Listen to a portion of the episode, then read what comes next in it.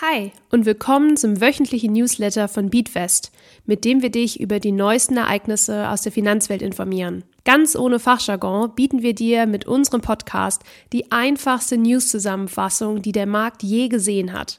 Unsere Beatfest-App ist nun im Apple App Store erhältlich. Investiere mit virtuellem Geld und sieh, wie sich deine Investments am echten Finanzmarkt entwickeln würden. Suche dafür einfach nach Beatwest im Apple App Store.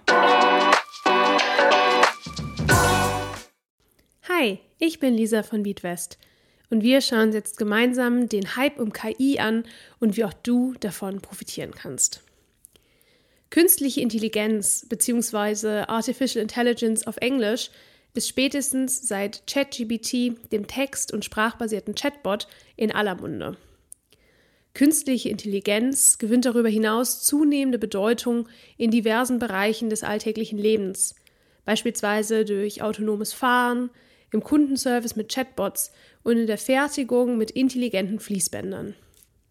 In der Zukunft sind sogar virtuelle Pflegehilfen im Gesundheitswesen denkbar.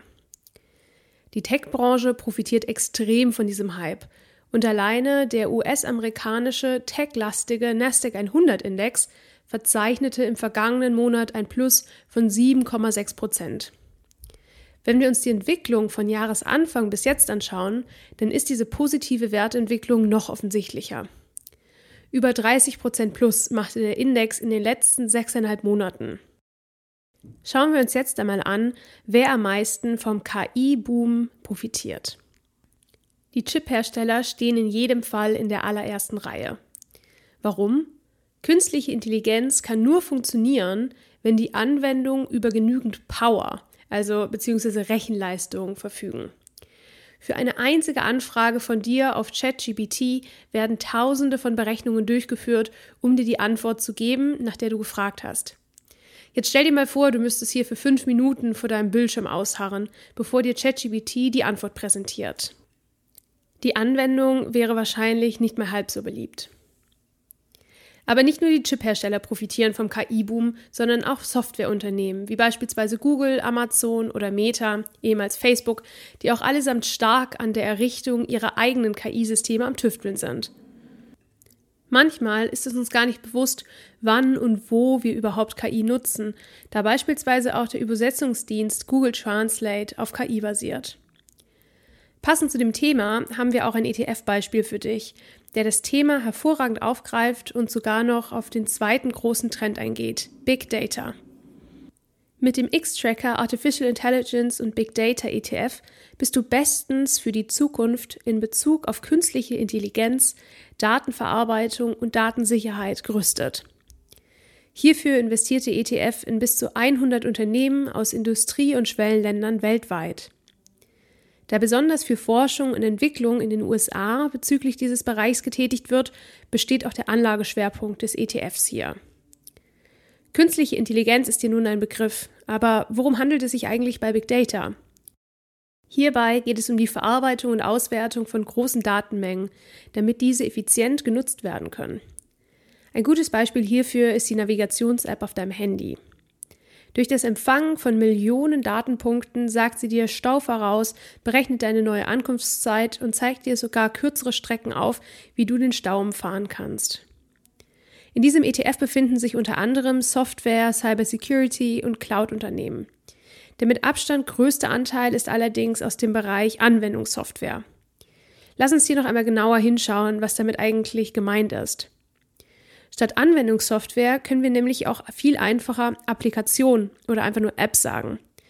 Es ist also einfach ein Programm, das ein Problem löst und nichts mit dem Betriebssystem wie beispielsweise Windows, Android oder iOS zu tun hat.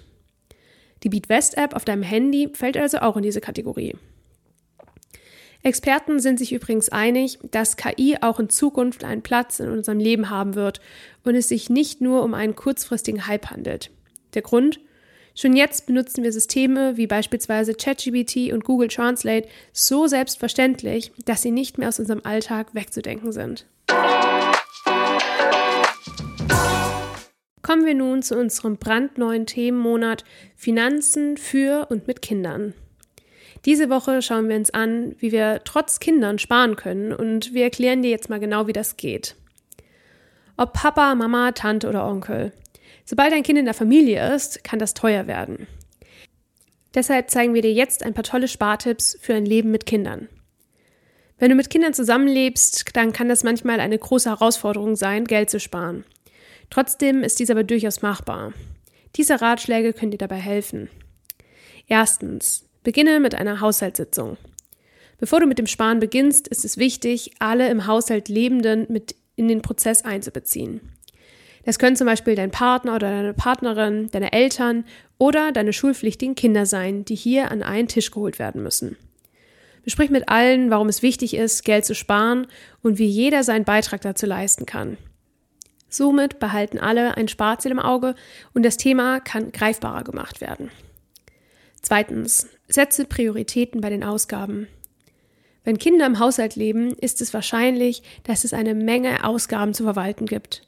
Setze Prioritäten bei deinen Ausgaben und konzentriere dich zuerst auf die wichtigsten, wie Wohnen, Essen und Gesundheit. Achte darauf, dass diese Ausgaben gedeckt sind, bevor du Geld für andere Dinge, wie beispielsweise Freizeitaktivitäten, ausgibst.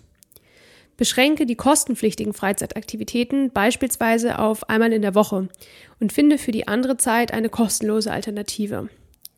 Das Geld, das du dadurch sparst, kann gleich auf das Sparziel eingerechnet werden. Drittens. Plane Mahlzeiten im Voraus. Die Planung von Mahlzeiten ist eine gute Möglichkeit, Geld zu sparen und Lebensmittelverschwendung zu vermeiden. Plane die Mahlzeiten im Voraus und erstelle eine Einkaufsliste mit den benötigten Zutaten. So vermeidest du Impulskäufe und kannst sicherstellen, dass du nur das kaufst, was du auch wirklich brauchst. Außerdem kann es sich lohnen, die Angebote der verschiedenen Supermarktketten im Auge zu behalten. Möchtest du noch mehr Spartipps für das Leben mit und für Kinder lernen? Dann schaue jetzt bei uns in der Beatwest App vorbei. unterstützen möchtest, dann freuen wir uns natürlich über ein Abo und über eine 5-Sterne-Bewertung bei deinem Streaming-Dienstleister. Der Inhalt dieses Podcasts dient ausschließlich der allgemeinen Information. Diese Informationen können und sollen eine individuelle Beratung durch hierfür qualifizierte Personen nicht ersetzen.